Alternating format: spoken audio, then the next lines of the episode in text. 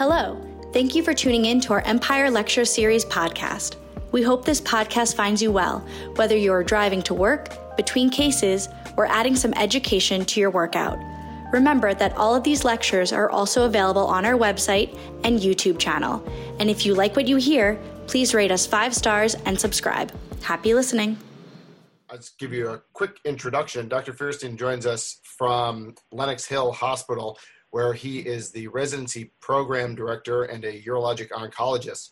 Uh, Dr. Feuerstein did his uh, fellowship training at Memorial Sloan Kettering here in New York and um, is going to be talking to us about surveillance imaging for RCC. Um, Dr. Feuerstein, before we get started with your presentation, I was hoping you could just take a couple minutes and tell us a little bit about your career pathway and how you decided uh, on a career in urologic oncology. Sure. Um, yeah, I mean, I mean, I could start in medical school. You know, my first experience was really in gyn and I just really loved laparoscopic surgery and and continuity. Um, but I really uh, had a lot of mentors in urology uh, shortly after that, and really uh, loved urology. Really, and wanted to be a surgical oncologist, but focusing on other things like laparoscopic surgery and, and those things. Um, and uh, I trained in Albany, uh, but I'm from New I'm from the New York area. I wanted to come back to New York, um, and uh, and I've stayed in New York. Um, you know, Lenox Hill is obviously a small program, and when I joined there, there was only a few faculty, and it was really an opportunity to um, grow very early on uh, in my career. And so, uh, you know, important things that you should look at as you're sort of uh, graduating and things are um, you want to make sure that there's a, a you know good mentorship uh, wherever you're, you're joining, um, and certainly opportunities for growth. Um, and so uh, you, you, want to uh, you know look at those sorts of things.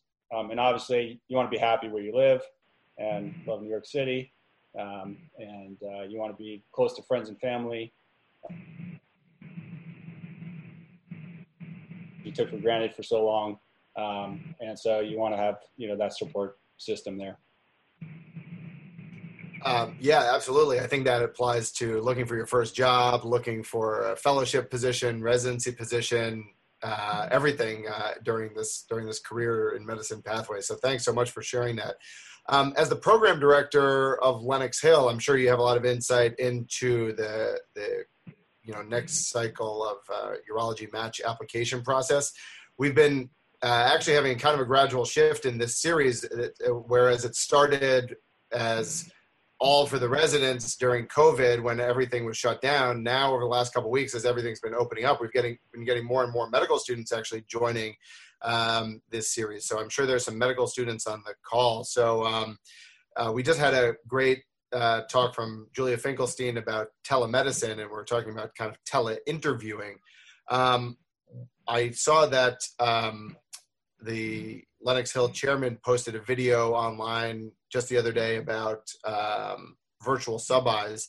Um, what's the what's the latest about the um, you know virtual visits, virtual sub-Is, virtual interview process on your end? Yeah, so uh, obviously, you know, the AAMC has said that uh, you know there's not going to be any um, real in life sub-Is, uh, uh, visiting sub-Is. You can do a sub-I at your home institution, or if your institution doesn't have a urology program.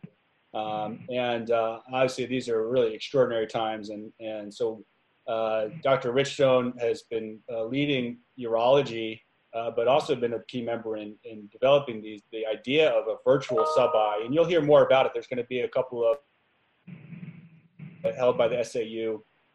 And uh, the idea is, um, uh, you know, trying to immerse the student as much as possible into the program virtually. Um, there's going to be, um, there's, there's sort of a, um,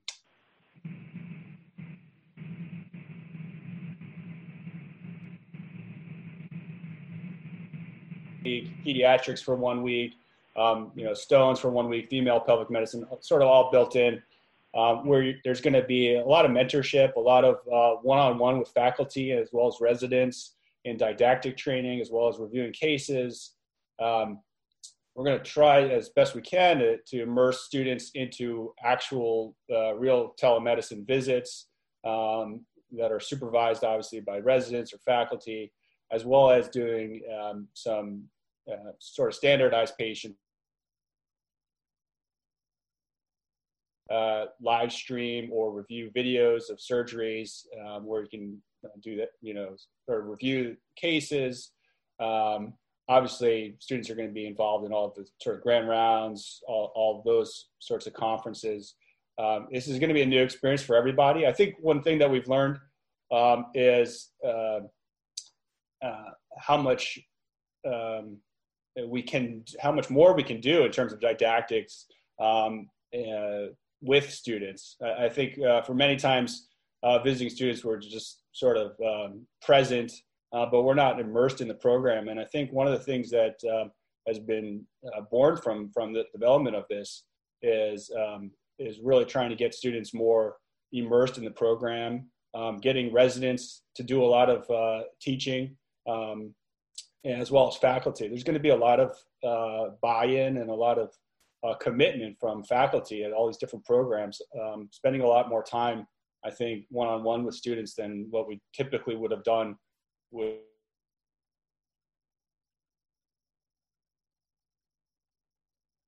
exist uh, before, and that I think will, uh, even when the visiting sub-Is return, that will continue for years to come.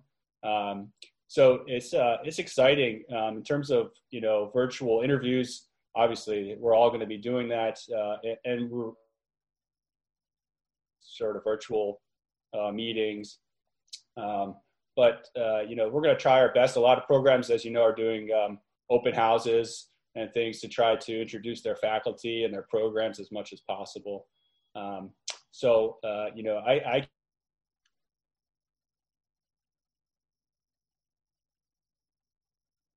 I uh, where you know your life was just sort of flipped upside down, and um, and this is you know even, even you know even wilder than that. I mean, there was nothing like this, uh, you know, in, after 9/11. So um, I can empathize with all the students. I hope uh, you know that um, you know, they'll push on if they're interested in urology. Uh, life's going to return back to normal, but um, we'll all get through this together. Yeah, wow. Congratulations on all those efforts. It's great to hear that you guys are kind of thinking outside the box and doing all this planning. Um, and I'm sure the students will appreciate it. And, you know, I'm, I'm sure it'll be reflected in, um, you know, matching top people this year. Um, I will uh, turn the podium over to you now so you can get go ahead and get started uh, with your topic. Oh, I do want to mention just one thing as well. You know, this is our last week of the Empire Urology uh, lecture series. So one of the things that we've been talking a lot about is, you know, using the the momentum that we've gained from this lecture series to, um, you know, help out with a lot of the things that you've been talking about. So the the New York section uh, has made a commitment to. Um, you know, continuing um, kind of the virtual education theme, and we're going to be trying to link up with programs in the New York section and trying to um, you know spread the word about all the things that you've talked about virtual uh, open houses virtual sub-Is interviews just create a, a, consolidated place to share all of that information uh, in the New York section. So let's stay in touch and we can uh, keep working. Yeah, well, yeah. Congratulations to you and this program. Uh, this has been a great effort, and uh, um, you know this and other uh, programs like it um, are definitely a big part of the virtual sub-I. Um, and so I know that many faculty um, are going to use many of these uh, lectures uh, as part of their didactics. Uh, Absolutely. Well, we couldn't have done without you and your colleagues and all the other folks from the New York section and beyond. So thanks for joining us again, and uh, you can take it away. All right. Uh, so what I wanted to talk about was um, surveillance imaging um, after treatment for renal cell carcinoma. You know, there's some AUA guidelines uh, and NCCN guidelines. Uh, but um, yeah, you know, I wanted you to think about this more. I think cerebrally in terms of just follow up of cancer in general, um, and uh, why we do surveillance, um, and uh, what are what are the goals of surveillance? How do how do these surveillance uh, regimens come about? Um, I don't want you to forget that uh, you know this is 2020 and bad things happen. This is not my car, but um, uh, this was you know peak pandemic in New York City and I just happened to walk by this car with a tree I fell on, and I just couldn't imagine this person walking out and finding this. Um, so I wanted you to think about um, recurrence in renal cell carcinoma in general. um, for stages one through three, there's a 30% chance of relapse. And um, the question is, you know, how do we follow these people? Um, who do we follow for how long? Um, what tests do we order? When do we stop following? And so I'm going to sort of break it down into two parts of this uh, talk. Um, one is just sort of the basic tenets of uh, surveillance imaging. I want to focus on imaging as opposed to surveillance of um, um, chronic kidney disease and those things. Um, I want to talk about the where, where surveillance came from, where the, the, the original uh, papers, um, the development of guidelines, and some thoughts and criticisms. And the most important thing I think is tying the surveillance to um, survival outcomes, which really is very minimal literature on this in, in, in most cancers. And then we'll talk about some special considerations, um, the positive surgical margins, um, how do we follow non-clear cell versus clear cell, um, and um, some general considerations about um, surveillance. And then finally, uh, just a brief mention about biomarkers in this area. So when you think about cancer surveillance, really the, the whole idea is picking up asymptomatic uh, relapses. And the, and the real question is whether or not and does it matter if you detect a asymptomatic lung recurrence, for example, um, at year one versus year two? And is that tied to survival? And we just really don't have that evidence. Um, and I'll, I'll try to sort of hash that out. Um, obviously, this is all based on risks and patterns of recurrence. Um, so it's not just uh, stage three versus stage one, but also where do people recur? and should we image the chest versus the abdomen uh, versus bone scans, for, for instance? Um, and then there's other things that we th- should think about in terms of um, surveillance imaging, including the detection of secondary cancers, other detrimental effects of treatment. Um, for instance, um, patients who been had prior radiation, um, you know, you understand that there's uh, increased risk of secondary cancers. Obviously, in the absence of clear level one evidence, we want uh, surveillance to be safe and cost effective and not too onerous on the patient. Um, so uh, getting imaging every two months is obviously a big burden to patients. And overall, we should consider the patient's overall benefit. And I'll talk a little bit about age cutoffs um, and uh, when do we stop surveillance. So in renal cell carcinoma, there have been a number of that have come out um, to predict who's going to recur. Um, but most of these nomograms, uh, many of them are specific to clear cell carcinoma, and some of them have been updated for other histologies and, and the use of biomarkers. Uh, but they, these really predict whether or not someone's going to recur. Um, we want to know when, uh, not just when uh, or if, but, but where they're going to recur. So location really matters. Um, and so in, in uh, renal cell carcinoma, of course, lung is the most common site of recurrence. And so obviously chest imaging is the key. Um, and uh, it's also important to know that many of these are amenable to watch. Um, and uh, there's some, been some trials on active surveillance in metastatic renal cell carcinoma. And there's also obviously evidence of a benefit of metastasectomy in some of these cases. Um, some sites are going to be symptomatic. So it's about 20% of relapses are symptomatic. And so it's not so important to get bone scans or brain scans. These patients are going to present with symptoms. And so surveillance imaging is really not uh, the key there. Some sites also pretend a poor prognosis. Um, and so we want to, uh, you know, the key to surveillance imaging is obviously detecting an early recurrence that's going to be treatable. It's going to uh, affect a patient's survival. Also, a key thing in RCC is uh, there's, it's notable for unusual metastases. There's, uh, you know, 100 different range recurrences in RCC, and there, it's, therefore it's important not just obviously to order surveillance imaging, but obviously examine the patient. So this is a paper by uh, Suzanne Merrill at Penn State. Um, um, um, you know, I want to give her a shout out. She's um, uh, been a key player in, in this field uh, and written a lot of uh, important papers in this area. This was a, a retrospective uh, paper that looked at asymptomatic versus symptomatic recurrences in renal cell carcinoma and basically what they found was that symptomatic recurrences had significantly worse uh, outcomes. And, and the conclusion was that earlier detection of uh, asymptomatic recurrence improves patient survival. However, if you if you look at you know these bottom two um, rows of the asymptomatic versus uh, symptomatic, you can see there's a big difference in, in where patients recurred. And as I said, some symptomatic recurrences are going to portend a worse prognosis. And so I don't think this is a clear detection equals uh, better survival. This is um, the um, UCLA integrated staging system using, uh, using this to uh, come up with really one of the first um, uh, guidelines, so to speak, of, of um, follow-up. And so, uh, as you can see, this was the first paper really to look at abdominal imaging, abdominal imaging. And you can see if you look at low-risk patients, they're getting abdominal imaging every two years, um, which is different than what we do, which is really about every year. Um, uh, another another key point is a lot of CAT scans. Uh, you know, obviously we use chest X-ray and ultrasound in many burden of, of uh, CAT scans and radiation exposure, and I'll talk about that briefly. But this was one of the really the first papers, and this was a retrospective review of, of over uh, about 600 patients uh, where they came up with this. And before we really had guidelines, this was the basis for, for follow-up.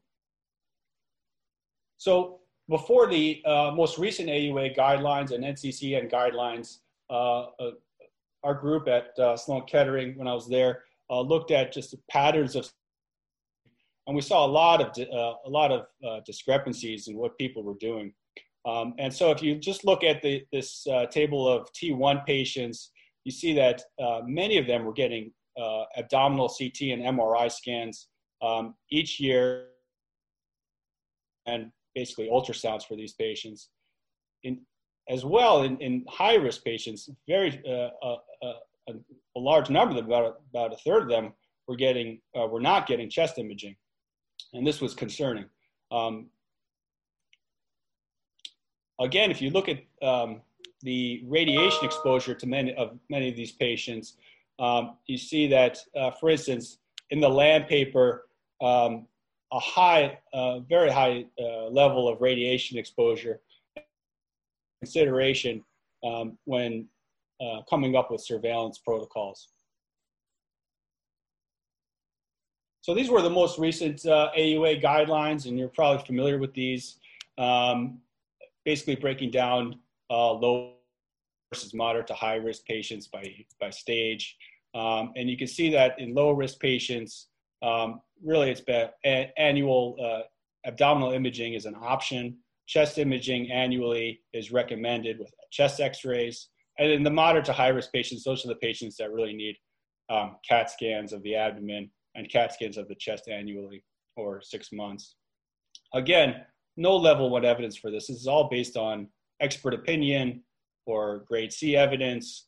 Um, and then the AUA guidelines and the NCCN guidelines really don't make any um, recommendation after five years. And we'll talk about follow up uh, beyond three to five years um, and the importance of uh, continuing to follow these patients.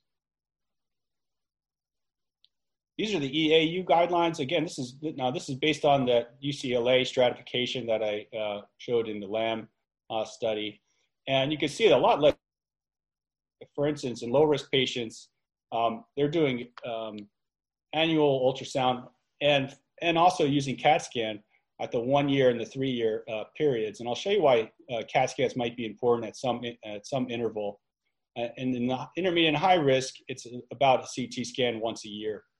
Um, importantly, after three years, both of these uh, in low and intermediate and high risk are following patients every two years. And I'll explain why that's important. So we looked at uh, follow-up of low-risk disease uh, at Sloan Kettering. This was a retrospective review, and this was really a, a granular review, chart review of over 1,400 patients. And you can see we um, uh, got a lot of uh, fellows and, uh, and students involved in this project. Basically, we excluded all imaging within three months of surgery, and then we excluded any imaging that wasn't obtained for surveillance of renal cell carcinoma specifically, trying to eliminate any surveillance that might have been caught up with other, other cancers or other reasons. Um, and uh, of the 1,400 patients, only 21 patients relapsed.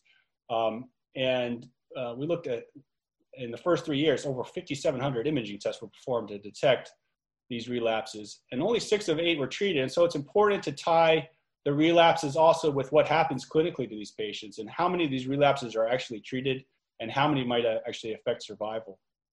In all, uh, we found that a thousand imaging studies had to, uh, were used to detect one clinically significant relapse, which we defined as a relapse that was that was treated.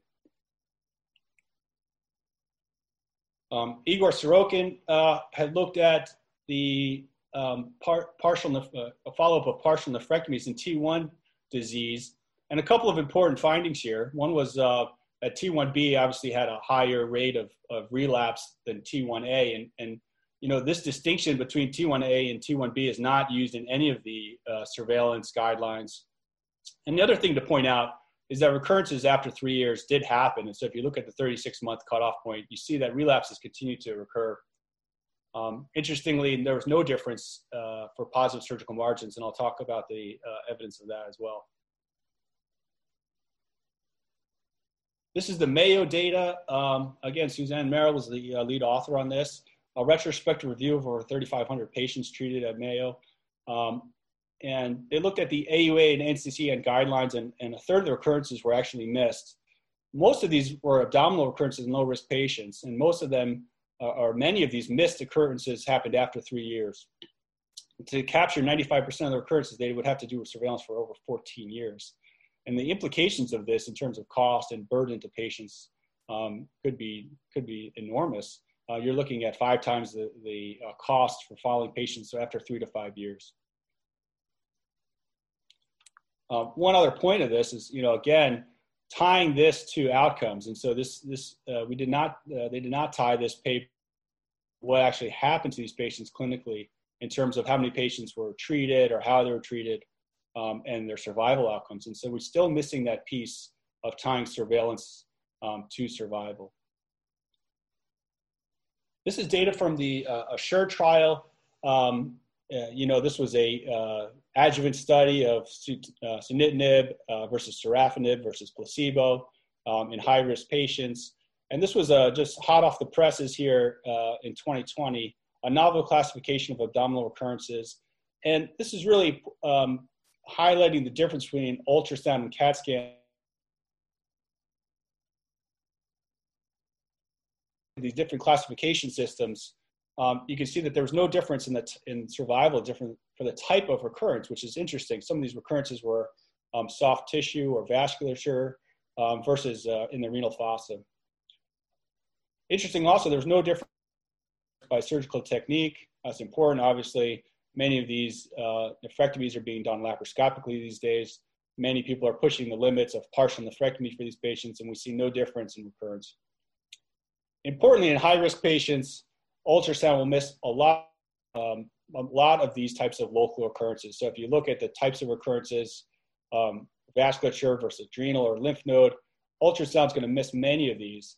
And so if you think back to the EAU guidelines um, of doing CAT scans every other year versus ultrasound, you can see where, where ultrasound is going to miss a lot of uh, local recurrences. And so one question is, uh, you know, how long do we follow these patients? When do we stop?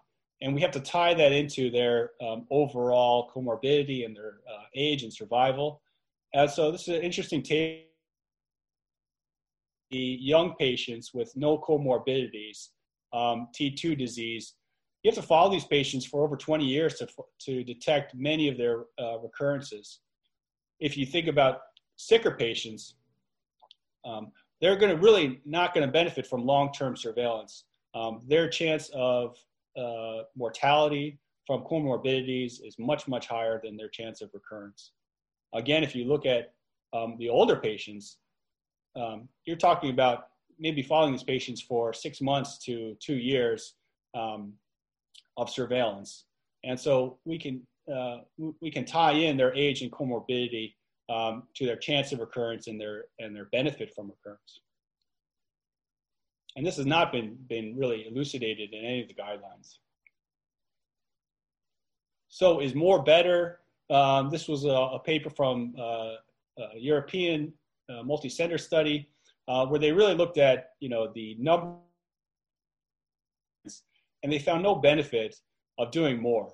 Um, and you can see the survival curves. And so um, it appears that you know to um, confirm the EAU guidelines of basically once a year imaging. And I alluded to this earlier, but you know, not all uh, recurrences are created equal. And there's a number of uh, uh, clinical instances where a metastatic uh, relapse um, can be watched. And so you, this was a, a, phase two prospective study of following patients who relapsed. And you can see that, that uh, up to uh, the median follow-up surveillance before treatment was almost 15 months. And so there's many instances where patients can, can relapse and be left alone, and it may not be clinically significant. There is a stratification. Some, ben- some patients will benefit from immediate treatment, whereas others uh, we can watch. And so that's sort of the, the basic tenets, and, uh, and, and just to rehash that, you know, uh, using a risk-based approach uh, based on nomograms or uh, probability of recurrences and knowing where patients recur, um, that's how we detect, uh, hope to detect asymptomatic recurrences. It's very difficult to tie this to survival. You, you know, even uh, at these um, large centers. And in the absence of strong evidence, we should minimize radiation and costs uh, while also making sure to capture most of the relapses. Um, one important point is that you don't stop following the young, healthy patients. Uh, low risk um, are uh, have a high chance of a, a late re- or higher chance of a rate, late relapse, and so really need to be followed uh, lifelong. And though, and then although there's evidence of asymptomatic relapses um, equals better survival. Survival. Um, which is really the holy grail. And we really just don't have that um, uh, kind of data in most cancers. Um, uh, you know, the, the, I mean, the most obvious exception is, of course, you know, PSA re- relapse and biochemical PSA relapse um, confers better survival. Uh, but that's hard to prove in most cancers. I want to talk about just some special considerations. I mentioned positive surgical margins in the Sorokin data um, had relapse. Um, this was a, a large multi-center study of positive surgical margins and the risk of recurrence. And there is, uh, there are some patients with a positive surgical margin who are going to have a higher risk of relapse, and those are really the high risk patients, the patients with T. And so, if you have a patient with T1 disease and non-clear cell, um, as we saw in the Sorokin data with T1 disease, there's really no change in the risk of recurrence. And so um, the other the other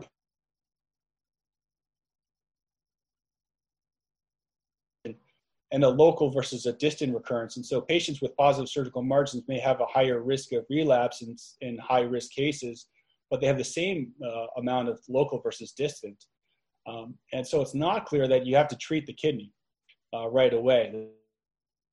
Of P0 at completion nephrectomy in positive surgical margin series, you know, retrospective looking look where they had a positive surgical margins and the surgeons went back and either did a repeat partial nephrectomy or a completion nephrectomy. No study has demonstrated immediate uh, repeat treatment prevents recurrence in, in these cases.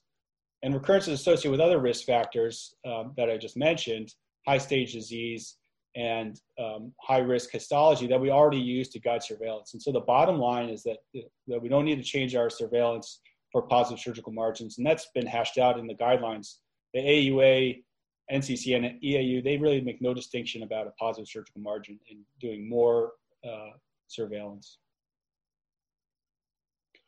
Another and so I mentioned in the positive surgical margin uh, uh, papers that non-clear cell confers a better uh, uh, survival benefit um, in terms of relapse, and um, and that's been hashed out that that you know obviously uh, chromophobes and papillaries are more indolent diseases, and we don't have to follow them as closely. Um, but important to note that in high risk patients, and again, this is uh, data from ASSURE, that high risk non clear cell really has different patterns of recurrence. And so, non clear cell high risk patients will more often relapse in the abdomen versus the chest. And I think that's an important consideration when you're following these patients. Just a quick mention about hereditary syndromes.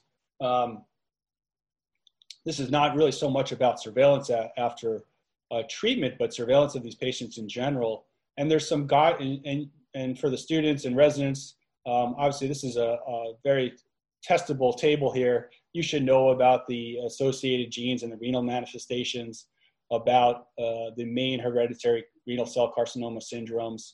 Um, and um, it's not as important, but you should consider um, suggested imaging protocols for these patients, when to start surveillance of patients who are high risk for developing renal cell carcinoma. Um, and so uh, I thought this was an interesting table. Finally, I'm going to wrap it up pretty quickly. Um, you know, biomarkers in renal cell carcinoma, um, none, none of the guidelines uh, recommend um, use of biomarkers to track surveillance. But obviously, in many of our can- cancers, uh, where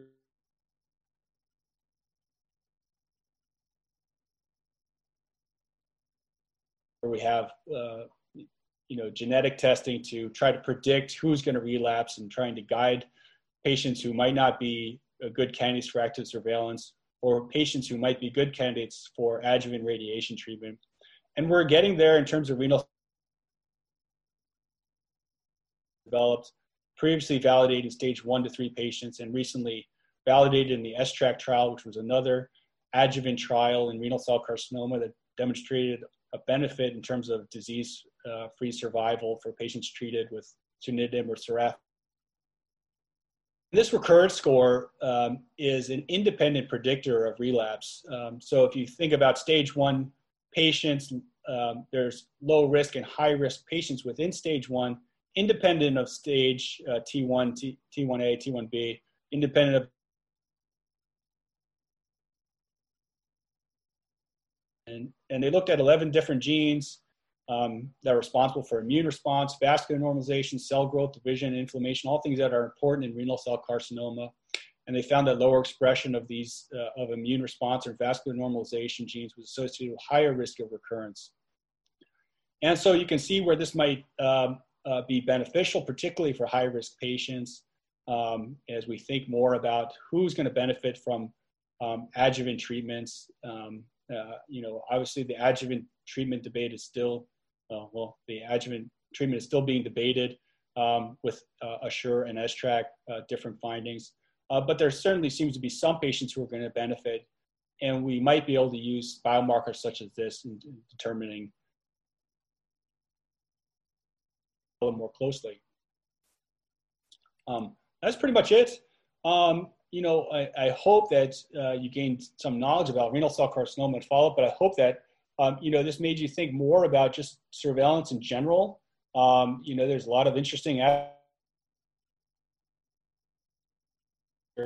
um, renal cell carcinoma. And we should think about, um, you know, the burden of, of uh, surveillance uh, on our patients, um, radiation exposure, um, and trying to stratify patients pilot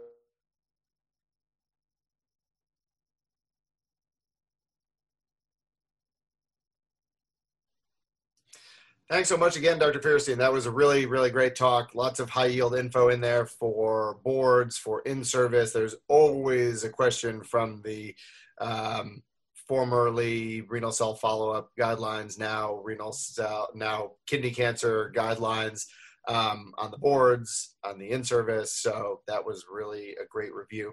Uh, also, with regard to all the genetic syndromes, that always comes up as well, and it's good to think about uh, surveillance protocols. Um, kind of piggybacking off of our last lecture, um, you know, cancer surveillance seems like one of those things that is actually absolutely perfect for telemedicine have you been doing telemedicine at Lenox Hill and and have you kind of thought about cancer surveillance and telemedicine at all?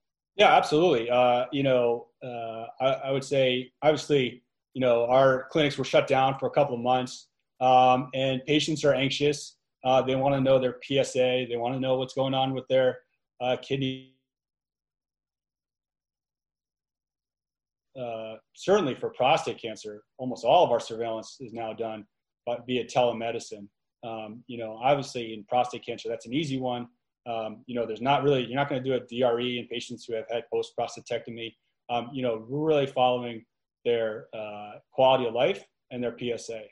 And so uh, that has uh, become almost 100% telemedicine. Um, and in renal cell carcinoma, often I'll do the imaging uh, and we'll review the imaging um, and uh, and you know that a lot of a lot of the surveillance has gone to telemedicine as as, as you mentioned. Um, yeah, I mean, one of the big things that you were talking about was the the cost savings of uh, you know ultrasound versus CT versus MRI. But when you factor in, um, Dr. Finkelstein was talking about all the kind of unmeasurable costs, the day off from work, the driving into the city, uh, the parking, the wasting your time in the waiting room. When you factor in all those costs, you know, even though the cost to the healthcare system may be less, the cost to the actual patient or the cost that the patient sees, um, you know, maybe way more convenient for them to get an MRI done locally and save all of that time. Yeah. Uh, you know, it might be something even worth doing some research on or simulating some models. It seems like it, it makes total sense. Yeah, I mean, I, am a big fan of telemedicine. Uh, patients love it. Uh, they, uh, especially in these times, they enjoy seeing your face. they enjoy seeing another person, um, and the convenience, and they and they really feel like uh, you know a lot safer in their homes, and they're they're really appreciative of that, uh, and they're also appreciative of, uh, of doctors checking in on them, um, and you know, and we shouldn't obviously stop treating or following people for their cancer just because we can't see them in person. Um, and so a lot of our clinics have gone to telemedicine. It's been a, it's been a big success. I, I would just, I mean, anecdotally, patients really enjoy it. Um, and so uh, it's going to be here to stay in some in some form, um, even when things return back to normal. Um, you know, there's going to be some patients who just prefer this. Uh, one question in the chat here from Dr. Ahmed. Um, do you change your surveillance protocol for papillary uh, renal cell carcinoma type 2 versus other types of renal cancer? Uh, no, I don't. Uh, I don't have any uh, different. Um, I don't have a higher. Uh, you know, you know, they do have, as I mentioned, higher risk of abdominal recurrence um, for high risk disease. Um, but for the stage one papillary type two, I don't change my um, surveillance regimen. Makes sense. Yeah, I think getting a proper risk stratification, like you said, and assigning it, um, and just making that habit when we see our patients with kidney cancer, um, you know, that should just be part of our protocol.